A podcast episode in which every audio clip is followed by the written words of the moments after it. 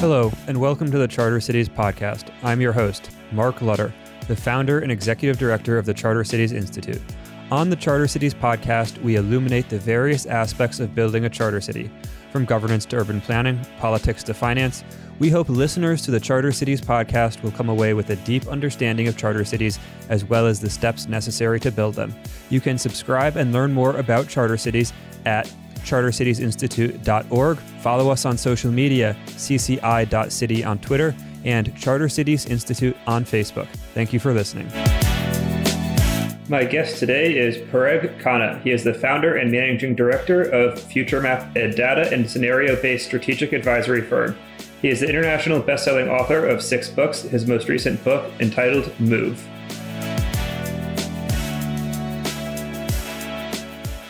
Welcome to the show, Parag. Hey, Mark. Great to see you. So, to start, should the U.S. buy Greenland?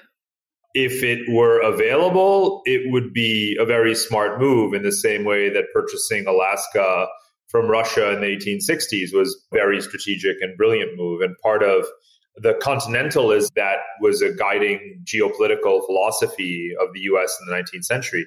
But it's not for sale, as President Trump at the time was very curtly informed by the authorities. So I think it's probably moot at this point. But if you want to expand on it, I think it's extremely important to note that if and when Greenland becomes independent and seeks its independence in a referendum from Denmark, given its geography and given its ethnography, it is far more naturally allied geographically and culturally to Canada, given the Inuit populations and their commonalities. And the way I see Greenland is as the fourth member of an emergent North American Union, right? United States, Mexico, Canada, Greenland.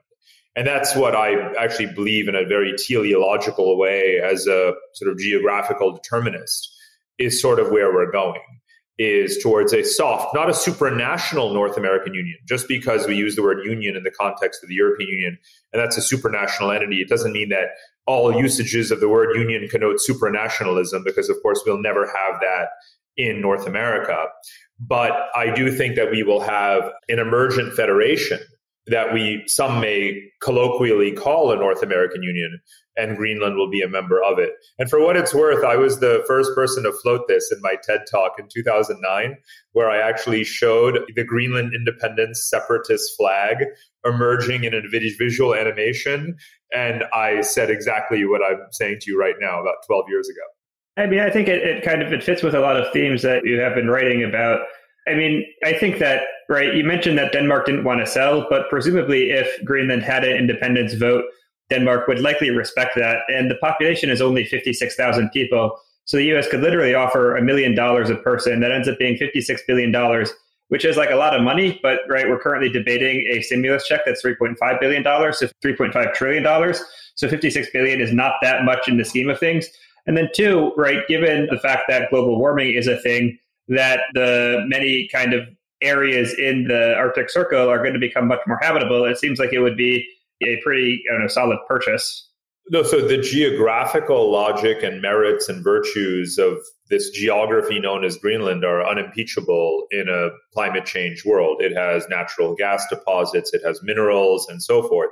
But it's really not about the money in the sense that China has $56 million too and has been, you know, bribing its way to prospecting rights and joint ventures in the mineral space and so on while the US actually has, you know, solid military facilities there in cooperation. Canada can also offer 56 billion too. So, you know, it's not really about the money. It's about them having control of their assets and the future revenues from those assets rather than selling cheap.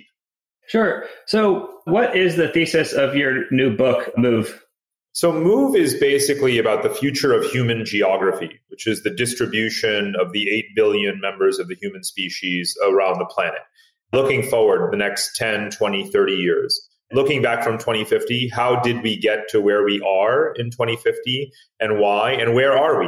And what does it tell us about the megatrends shaping the future? So, another way to look at it is really the war for talent, particularly the war for young talent, the desire for places to attract young people in a demographically deflating world and amidst the backdrop of climate change. So there are two sort of reliable megatrends right now are demographic deflation, meaning the plateau of the human population, which has been accelerated by the two baby busts of the financial crisis and COVID, and of course, climate change and the acceleration of climate change, which renders some places more livable and other places less livable. So, with those backdrop conditions and others as well, everything from economic crises to labor automation to civil wars and unrest and refugee flows, I account for all of that. And then I project forward several scenarios for what or where we will wind up. So, what does the world look like in 30 years? Well, so the world is certainly divided into livable and unlivable zones. How they relate to each other is the area in which I draw four scenarios in the book. And the first is called regional fortresses. So in the regional fortresses scenario, the you know relatively climatically robust or resilient regions like much of North America, Europe, Russia, Japan, they are anti migrant, but they are pro sustainability for themselves. So regional fortresses is the scenario that most represents the status quo. There is another couple of scenarios that rank very lower in terms of our overall sustainability and the control over migrant flows. One is called Barbarians at the Gate, which kind of says what it is. And the other is the New Middle Ages, in which I talk about the fragmentation of polities and the competition for scarce resources and the very uneven nature of investments in sustainability, whether it's energy, food, or water. And the final fourth scenario is called Northern Lights. And that's the aspirational one. And that's sort of the normative appeal that I make towards the end is, you know, what would it take to get to a world in which we can have more fluidity and mobility for our population, as well as more sustainable habitats from an infrastructural point of view. So the combination of the, the legal and the implications this has for sovereignty and the technological, meaning, you know, what are the kinds of mechanisms and instruments that would make this possible? So I go into that, you know, towards the end of the book. How would you weight the likelihood of each different scenario, or maybe what are kind of the inputs that you might look for over the next five years that would cause you to think that one scenario is more likely to happen than another scenario? So, yeah, people do tend to look at scenarios in a probabilistic fashion, and I don't tend to think that methodologically that's the right approach when you're dealing with this kind of qualitative visioning kind of exercise. The more appropriate question, in my view, is, or, or rather metric, is are each of the four scenarios plausible and do they have a sufficient degree of overlap that all of them could happen at the same time? Because scenarios should never actually be mutually exclusive. Otherwise, you know, one of them could be rendered more or less utterly implausible. So I actually have crafted these four scenarios in such a way that you could plausibly say that actually elements of all four of them are occurring and unfolding right now and will probably continue to. And all four of them will be true to a greater or lesser degree somewhere in the world, most likely at the same time. So when you ask, though, I think your second question is extremely on point, which is what could happen that could suggest that one or the other would be more likely. So again, the status quo is regional fortresses. We can certainly assign a high probability to the idea that climate diplomacy will get more serious around mitigation measures, everything from carbon taxes to geoengineering, and that adaptation will happen at a more localized rather than global scale, right? So again, that's where we are right now. So, you know, fairly high probability. However, when you bring in the fact of the demographic deflation and the need for young populations to replenish and rejuvenate northern hemispheric societies, you might gravitate towards one of the other scenarios in which there's increased migration rather than strong protectionism and barriers. And you could imagine, again, very plausibly, that today's prevailing populism and xenophobia actually does wind up giving way to this war for talent for very obvious demographic and labor market kinds of reasons. And you can see very strong evidence that that's actually happening. Trump and his immigration policy were an aberration from the norm. Brexit was an aberration from the norm. Uh, if you look at the UK today, it's easier to migrate to the UK right now in 2021 than it was in 2015. You used to have to pay a security bond and offer a letter of a proof of work. Today, you just have to show that you're a graduate from some institution and they'll let you in. Such has been the nature of their labor shortages, NHS, and, and the like. Canada is another good example, of course, which is by design you know, increasing its population at a rate of about 1% per year, which amounts to roughly 400,000 people. The US is now going back to expanded H1B program. And one of the interesting tweaks in the current proposals around immigration reform are that spouses of H 1B visa holders would be allowed to work. And that's a godsend for all of the South Asian and other professional migrants who come to the US and they can suddenly become two income households. And that's likely going to encourage further chain migration. And then of course normalization and some pathway to citizenship for, you know, more than 10 million undocumented migrants. So we'll look back, you know, in 20, 30 years and say, Trump who, right, when it comes to immigration policy and Brexit what? You know, when it comes to the population of the UK, because on a relative basis, North America is a climate oasis compared to other continents, and most certainly Europe is. That's interesting. I guess there's kind of two things. One, that you're saying, right, there is a broad opening, or at least maybe not heavy liberalization, at least like kind of light to medium liberalization of immigration, particularly for high human capital people. At the same time, there is, right, Fortress Europe isn't a misnomer per se. They have begun sort of systematically reducing migration flows mostly of low human capital labor. Is that a fair summary of like your perspective? And two, do you anticipate these trends continuing to accelerate? Well, in the case of Europe, we're looking narrowly at the recent past and at the main or predominant vectors geographically of inflows into Europe, which is Africa and the Middle East, right, and Turkey. But actually, one of the major themes that I explore in the book are the new macro dyads of migration that we've not ever talked about in our lifetimes, if ever. So let me give you an example. It's South and East Asians migrating into Western Europe. So the term that I coined for this is Asian Europeans. So this is for me a bit of an interesting reflection because I grew up as an Asian American, immigrated to America as a kid, and I was one of the few, not that many in my particular town in New York, Asian American kids. I went to high school though in Germany partially, and I was definitely the only Asian kid and one of the only American kids, and within a couple of hundred kilometers. So nowadays, though, I go back to Germany all the time, and it's flooded with Asians. It's flooded with Vietnamese, Chinese, Indians, Pakistanis, and so forth. And there is a quantifiably significantly growing number across Western Europe of Asian Europeans, permanent east to west across Eurasia migrants.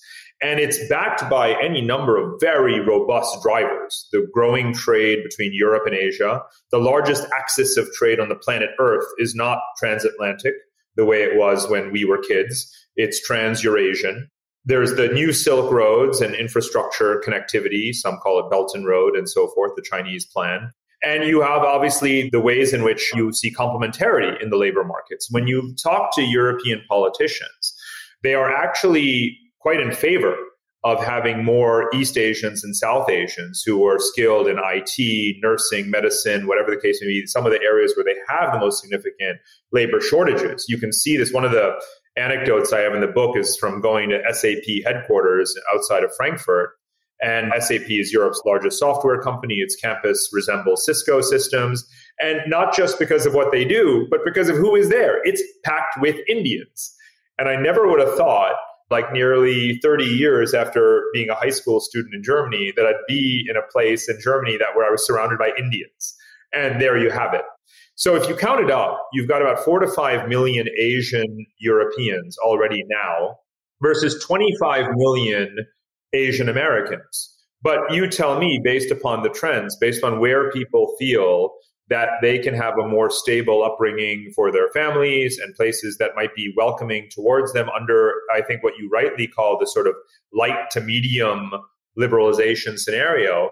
A lot more Asians are going to say, you know what, Europe is pretty close by and education is subsidized and it feels rather safe and they're issuing these blue cards. So I predict that, you know, whether it's in 10 years, 20 years, I think we'll have an equivalent number of Asian Europeans as there are Asian Americans. Now, why does this matter? Because you asked about European policy.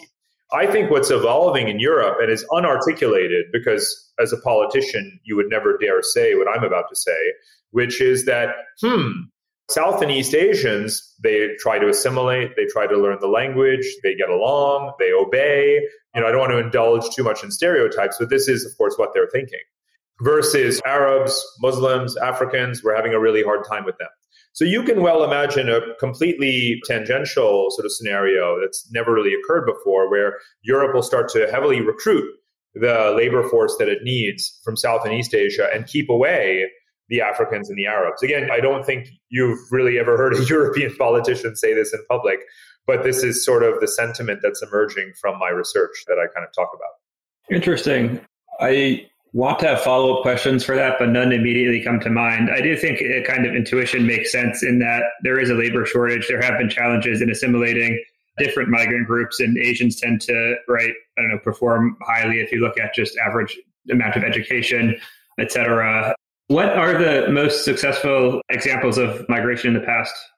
Well, quite frankly, much of the 20th century, and this is actually one of the political points that's worth teasing out and elaborating, or at least drawing a line in the sand, because a lot of people hear the word mass migration and they think of significant instability. But you've got to remember that much of the 19th and 20th centuries, and, a lot of people, of course, historians refer to the 19th century as the age of nationalism, it was also an age of mass migration.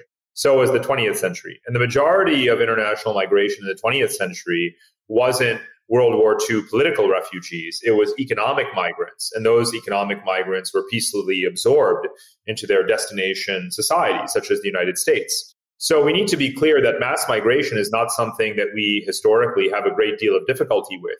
It's something that we as a species and as a set of societies have done amazingly well at absorbing. So we need to be really, really clear that this is not some t equals zero moment and we are a society that is unaccustomed to migration right? We have a phenomenal track record of mass migrations on a global scale. Some of it has been involuntary, of course, from slavery through genocide. But the numerically, the largest number is economic migrants that have peacefully relocated. So I think we need to remember that as a backdrop when we have these conversations about where millions of people, tens of millions or more, could relocate in the future. How do you think that mass migration will change the nature of governance? And so, thinking kind of for context, one extreme example is Dubai, where Dubai, you have the Emiratis, who I think there's only like 200,000 of them. It's a city of about 3 million people. And basically, nobody who goes there has any rights. Most people don't really expect to retire there. You might raise your kids, but it's not exactly the most kid friendly place. And so it is a much more, I guess, transient destination, which is in contrast to this universalism of most Western societies. While a lot of East Asian societies still have what might be described as a little bit closer to 19th century nation states, where there is a much more solidly defined national identity that serves as the basis for political legitimacy. So, how do you view, I guess, these kind of concepts changing over the coming decades, particularly with respect to increased migration? So, in these two different geographies that you cited, basically West Asia and East Asia, West Asia being the Arabian Gulf countries in particular, not Turkey or Iran, and these East Asian societies. So, East Asian societies are civilizations unto themselves that now in the post colonial era are sort of you know embedded within states. So, yes, there is a cultural legitimacy in their political traditions, varying degrees of democracy versus monarchical rule and everything in between and obviously post colonial parliamentary systems inherited from the British uh, Empire. So there is a lot of migration within East Asia and Southeast Asia as an organic region. Actually, it's one of the largest intra regional flows of people in the world in terms of stock and flow of migrants. It's about 12 million people, which is, to put it in context, it's about the number of people in Western Europe who live outside of their country of origin. So, you know, you can clearly see that having civilizational confidence, such as these cultures have, actually makes them quite open to foreigners because they don't feel that they will necessarily be diluted by virtue of simply having people come in from neighboring states. Now, there are exceptions when there's geopolitics or when there are religious tensions at play. So the Rohingya, who are obviously ethnic Bengali Muslims living in Myanmar, are an exception to what I'm saying. But again, I've made that caveat for territorial conflicts that are ethnographic in nature. But in terms of a country like a Thailand or an Indonesia, they are absorbing people from neighboring countries on an on regular basis. And it's not one of the fault lines in those countries. So let's put that aside because again, this is also a very large region that I live in here, Southeast Asia, with six, seven hundred million people and growing in population. And country by country in the mainstream, migration is never one of the key political issues that's to be debated. And I think that's a good thing. And I don't want to go so far as to say, quote unquote, we can learn from that. What I do want to emphasize, though, is that our cultural confidence in Western societies should not be as threatened by large scale immigration as we make it out to be. And I want to cite a Western country as an example of doing this right lately that does pass the test of not having previously been an immigrant society or monochrome civilization. So not I'm not citing Canada, I'm going to cite Germany. Because Germany obviously has a sense of culturally and, and ethnographically defined nationhood, but has very much become an immigrant society, an immigrant magnet. And I gave some examples of that earlier. And there's a very rich and sophisticated conversation in Germany right now about what they call die neuen Deutschen, you know, the new Germans. And they don't mean just Turks. They mean all manner of people, Persians, Africans, and so forth, that are trying very hard to assimilate. And that doesn't mean that they're going to become German according to the conventional definition. The whole point of the conversation is to actually evolve the understanding, the common civic understanding of what Germanness is and that's the lively conversation that's occurring in Germany today. So this is a country that is being, you know, sort of people are piling in from all directions. Southern europe from africa from the balkans from eastern europe from arabian societies obviously the syrian refugees. And they continue to continue and continue to absorb them. And whereas 3 years ago we feared that the AfD party the Alternative for Deutschland would somehow be a threat and pull the country to the right you know, they have an election underway right now, and that party doesn't exist on the radar. Instead, you're likely to have a left leaning coalition that's pro immigration. So, just to be clear, that if Germany can do it, America can certainly do it and not politicize the issue as much as we've tended to. Now, let me go to the Gulf because you know, I have a deep, the long sort of history with the UAE. The example you raised, I spent my childhood there, the first six years of my life. I go all the time to Dubai and Abu Dhabi. So let's take your numbers and inflate it on a national scale, not just Dubai, but the whole UAE. So you have a million Emiratis and a population of 10 plus million people. So it's certainly the most imbalanced by nationality country in the world where the nationals represent 10% or less of their entire country. Being a monarchy as it is with its own tribal and religious lineage, that is their sort of political legitimacy that derives from that. You know, so it is consistent internally. It wasn't obviously previously a democratic country, so we can't say that it's gone quote unquote backwards versus our standards. But they have been very, you might say, gracious hosts to those who have been voluntary migrants to that country, primarily South Asians, such as my family when we migrated there in the 1970s from India. But some of the stuff that you were sort of asserting about it was true, but a lot has changed. So, for example, it is a place where people want to retire. And there's real data to back that up because they have built air conditioned retirement colonies. And you have legions of families from across Asia and elsewhere that are choosing to retire there precisely because you have air conditioned retirement colonies.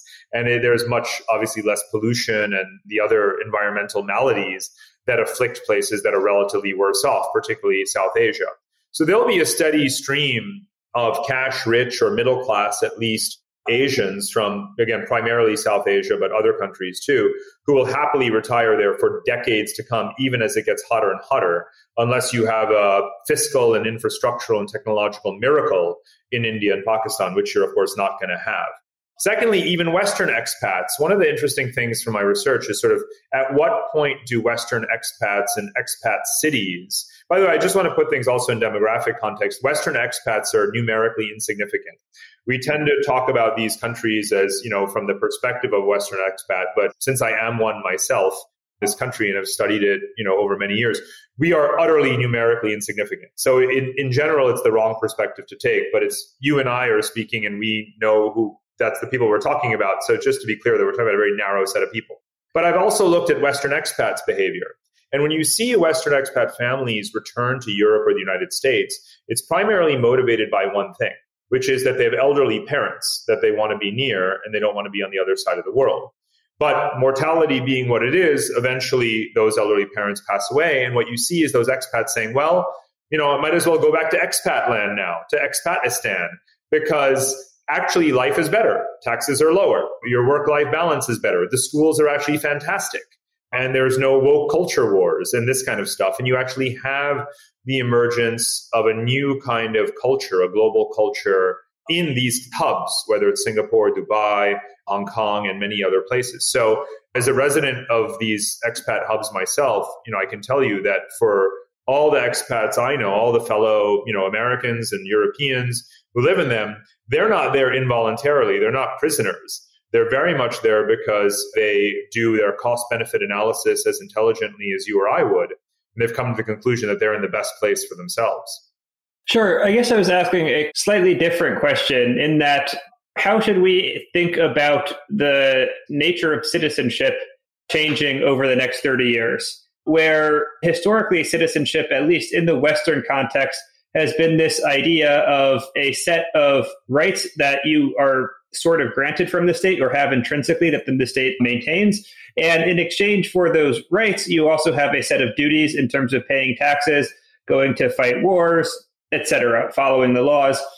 This nature of citizenship is obviously very different from the nature of being a resident or a worker in Dubai. And it's also a little bit different from the nature of being a citizen in, let's say, Vietnam, Laos, Cambodia, even South Korea or Japan.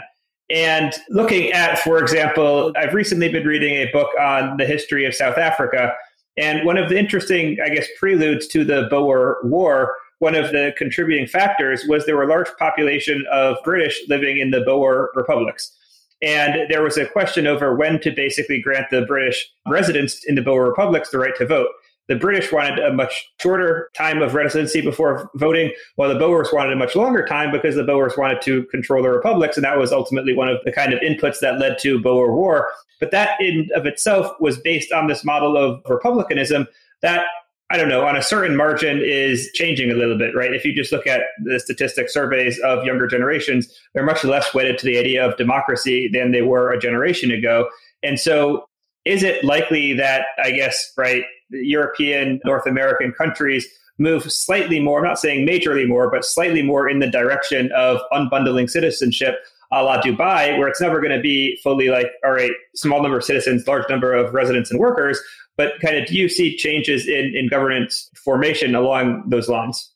It's a great set of questions. So I think we need to unbundle like governance, democracy, and citizenship questions, right? So let's let's take, put off to the side for a moment youth views on the efficacy and legitimacy and their degree of satisfaction with their democracies in Western societies. Put that to the side. Governance is much bigger, obviously, than citizenship, so we can also put that aside. But we should talk about governance in the context of what constitutes effective governance in a world of constant disruptions and just facing complexity. And certainly, while governing very diverse populations, in which democracy can potentially be destabilizing, as it was in the 1990s in you know Eastern Europe and Balkan countries, for example. So that too is worth discussing. But specifically on the question of citizenship itself, I think that the sort of disaggregation or unbundling of citizenship is is already underway in many contexts. There's a quite a long chapter of the book about this issue because people have tended to view it as binary, right? You're a citizen or a non-citizen. But in fact, for a very long time, countries have been offering more sort of shades of gray. Of course, in America, you can be a permanent resident, right? You can have a green card. Same thing is true in many other countries. Now, think about how many countries had nomad visa schemes prior to the pandemic. It was like two. And now there's about 65 countries. The number of people of multiple citizenships has also risen to a very, very high degree. And then you have, you know, entrepreneur visas, technology visas, investor visas, real estate holder visas, you know, business owner visas, this kind of stuff. The UAE, Singapore, even the United States with the EB5 program. And, you know, if you if you're a foreigner applying for a US visa, I'm not sure if you're aware of the bewildering array. It's an alphabet soup of potential legal residency statuses, right, that you can apply for. So really it is already very unbundled, and you can have multiple secure and reliable residencies in different countries. Now, of course, you may only have the right to vote in those countries where you are a passport holder. But for most people, especially now bringing back in your point about what is voter turnout anyway and how much stock do people put in the democratic process, what people are looking for actually is access. And they're looking for not so much what are their obligations, but simply what are their rights under whatever scheme they have. So there is this sort of, you could call it citizenship shopping or stakeholder shopping, access shopping that is going on amongst many, many people in the world. And you can see, again, young digital nomads doing it right now as they're trying to control for their cost of living and tax exposure and bounce around different places. And countries are rolling out the red carpet because they need people who are either taxpayers or renters or consumers within their borders. So I see a lot of fluidity in that space, and I wouldn't necessarily generalize. We could create a fairly broad typology within the idea of you know total citizen total non-citizen right sort of fully enfranchised voter with only one passport who is truly loyal to that country versus a bonded laborer whose passport is confiscated on arrival and obviously has no rights whatsoever. That's that's a very wide spectrum, and there's many many gradations within that. And a lot of countries have those actually ever more clear and regimented, sort of as a menu of options that people choose from or or appeal to. So, in a recent podcast, Marc Andreessen mentioned that he thinks the world is getting weird in the Joe Henrich sense Western, educated, industrialized, rich, and democratic where these are at least uh, hypothesized to be some of the cultural factors that led Europe to have the Industrial Revolution to become so successful economically. And now, basically, because of that, mostly American media is the dominant media globally, and that is what is being consumed, particularly with smartphones allowing for much more consumption. His hypothesis that is in 50 years, basically two generations, most people will have adopted these values. So, one, do you think that that is a, a kind of baseline, semi plausible assertion? And then, two, if you do, how does that impact how you think about uh, coming migrations? So the whole sort of you know the weird acronym I really like you know and it's uh, it was sort of the backdrop in a way to my caveat earlier about the relative numerical insignificance of Western expats in the world of the total flow of global migration because again when we've spoken in the last 10 years generally about political attitudes towards migration, we've just presumed that Trumpism and Brexit are the kind of dominant mental modes. That's not even remotely true because most of the world has remained quite pragmatic around immigration and immigration has been rising in so many countries and so on and so on. Even the countries, again, where that xenophobia has been a prevalent political idea, you have not really seen it make a permanent dent, you know, a long-term dent in immigration. So, but when it comes to values, actually, I think that the values that youth subscribe to today have a global, transnational, generational character that doesn't necessarily emerge from Western societies as such. In other words, they are more universal than they are particular, and you can't fully attribute their emergence to one particular. So one of them is sustainability, right? You survey Gen Z, you know, millennials or whatever around the world. Of course, sustainability emerges as a prime value. You can't say that sustainability originated with Greta Thunberg alone, right? Or with Al Gore, for that matter, whatever the case may be. It's something broader, obviously. And the places where people have felt threatened by environmental crisis are obviously countries of the South that have been experiencing this longer than we have. And, you know, I think that their voices have not been factored into the conversation in terms of how they are early adopters of the importance of sustainability, even if they're not early practitioners with strong global agency over the issue.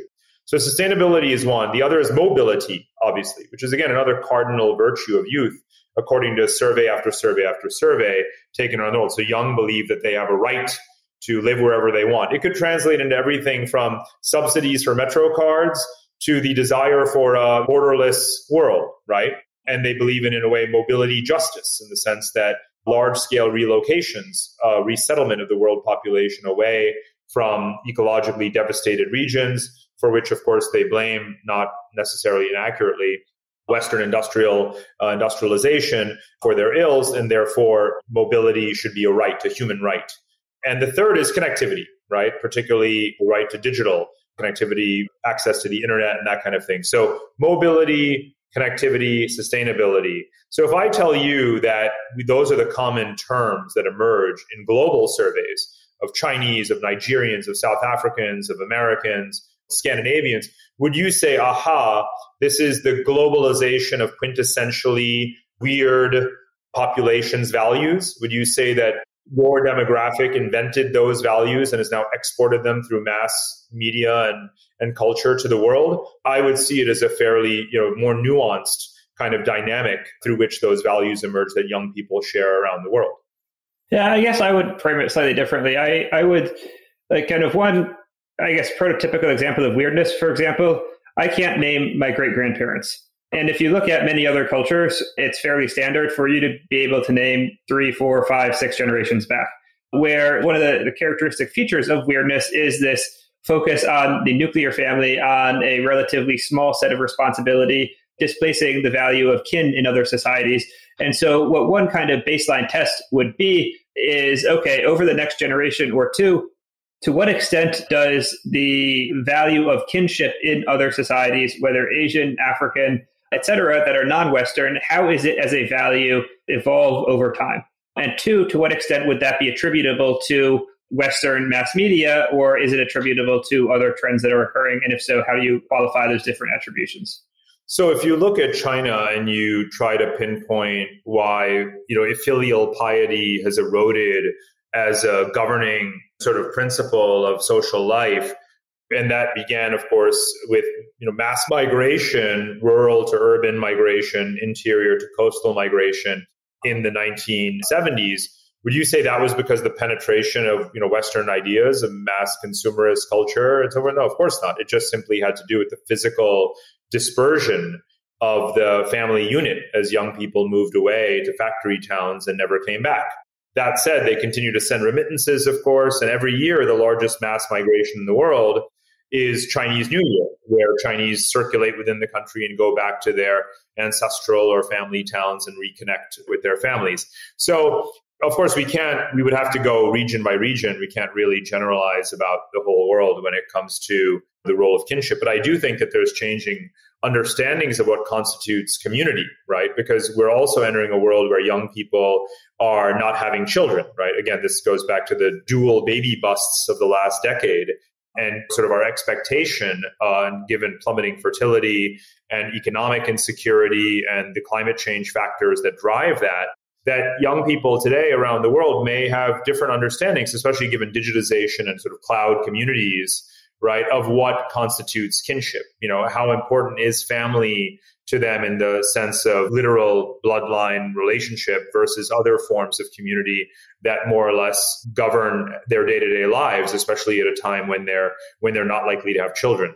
So i would be quite open-minded about how we use these terms and what they mean to the next generation rather than assuming that two generations from now they actually even share the same definition of the term sure what role are cities going to play in coming migrations very important, right? And we're seeing it obviously play out right now in the competition among cities within the United States and globally to attract talent.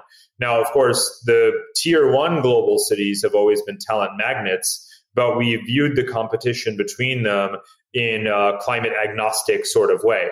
And in some ways, also politically agnostic because we viewed them as being self governing realms unto themselves more or less being autonomous in some ways. But of course, Brexit proved that London's view on talent migration cannot supersede the view of the nation, right? And so that was problematic. And New York is not immune from climate change. Hong Kong is not immune from Chinese, you know, authoritarianism. So no place, no city, no global city is an island. But there is still a sort of high intensity competition among not just those cities, but many cities that are trying to assemble that combination of virtues of affordability and livability, climate sustainability, good high quality jobs, liberal culture, free Wi Fi, cheap beer, whatever the case may be. There's plenty of indices and rankings that can list for you from 10 to 100 different variables that make a city attractive. But I think, you know, so we, by nature, by impulse, you know, we seek to connect to each other. We do want to commune in city like geographies. But what we have been seeing since before COVID is that younger Europeans have, you know, taken a preference for smaller, medium sized cities where, again, they're more affordable, pedestrian lifestyle, that kind of thing. Americans are now, with haste, moving in that direction as well, given remote work. Of course, there's also the phenomenon that I call mobile real estate in the book. And, and of course, this is the sort of a trend towards young people buying trailer homes or even you know movable 3D printed housing, tiny homes, that kind of thing. And I think that's actually a really interesting trend because it's not only speaks to the economic insecurity and the lack of knowledge, you know, about where your next job will be, which is, you know, not, again, not something that previous generations, middle class really faced, but it might even be a good survival mechanism given where climate change is headed. So I watch that scenario pretty closely. And then the whole idea, you know, people talk about deurbanization as a trend in light of COVID. Again, I think that's really overstated for a couple of reasons. First of all, just because people have left San Francisco, it doesn't mean that they haven't moved to another city. So just because one city may be losing, it doesn't mean another city is not gaining. So one should not speak of the death of the city, right? I think that would be terribly mistaken. Second of all, again, the majority of the human population lives in Asia, and in Asia, there's no such trend whatsoever because the gap in the quality of life and access to services in cities is so much higher than anywhere else in a given country. So young people will continue to flock to live in cities. And the question is, well, are those cities ecologically sustainable? Or will people set out to inhabit second tier cities that become the next first tier cities or third tier cities that are climbing up or entirely new geographies? You know, this is a big theme in, the, in this book is sort of what are the geographies that we may terraform in the future, right? You know, we started this conversation with Greenland.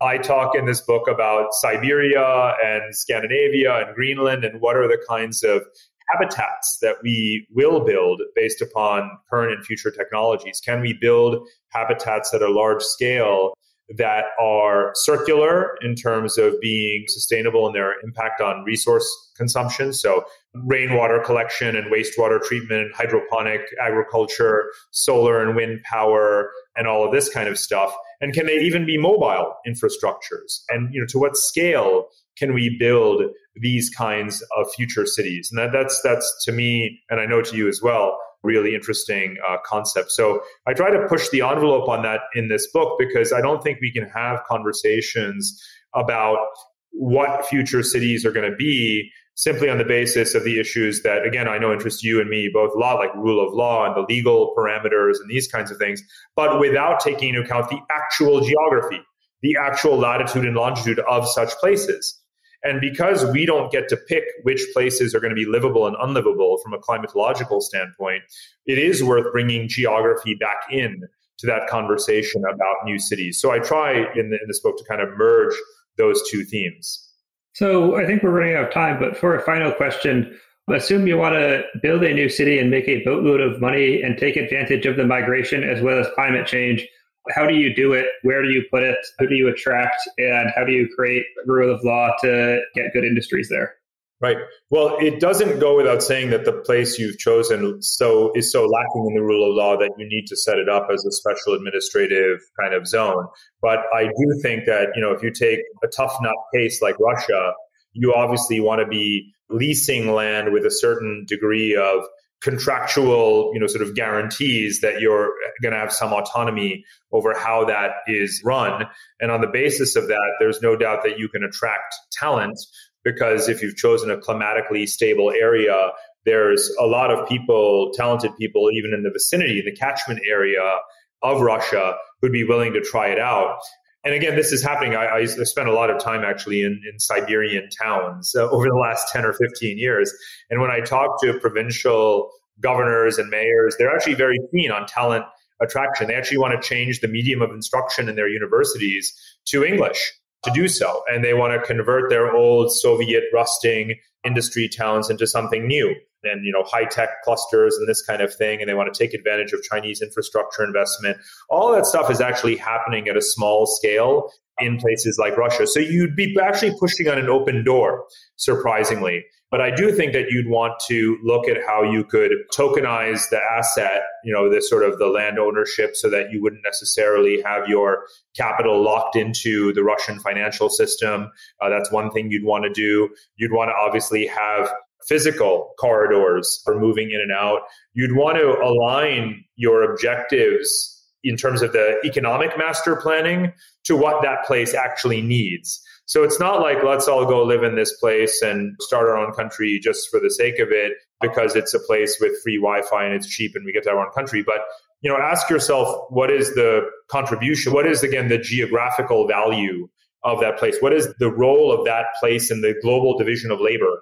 And that's the question that Russia and Canada are asking themselves as climate change accelerates, as they become agricultural powers, for example, as they become Arctic corridors for Arctic trade, and many other things that are happening in those northern hemispheric societies. So there's a lot going on that is intrinsic to that place. And whatever it is that you go and do, or I go and do, because I actually do plan on doing this, I call these climate oases. And I'm sure that you and I are going to team up on this journey. But the plan is to embed and integrate and immerse, you know, in that particular environment you've chosen and to do the same thing in other places as well. Great. Thanks so much for coming on. It was great to talk to you, Mark. Thank you for listening to the Charter Cities podcast. For more information about this episode and our guest, to subscribe to the show, or to connect with the Charter Cities Institute, please visit chartercitiesinstitute.org. Follow us on social media, cci.city on Twitter, and Charter Cities Institute on Facebook. I'm your host, Mark Lutter, and thank you for listening to the Charter Cities Podcast.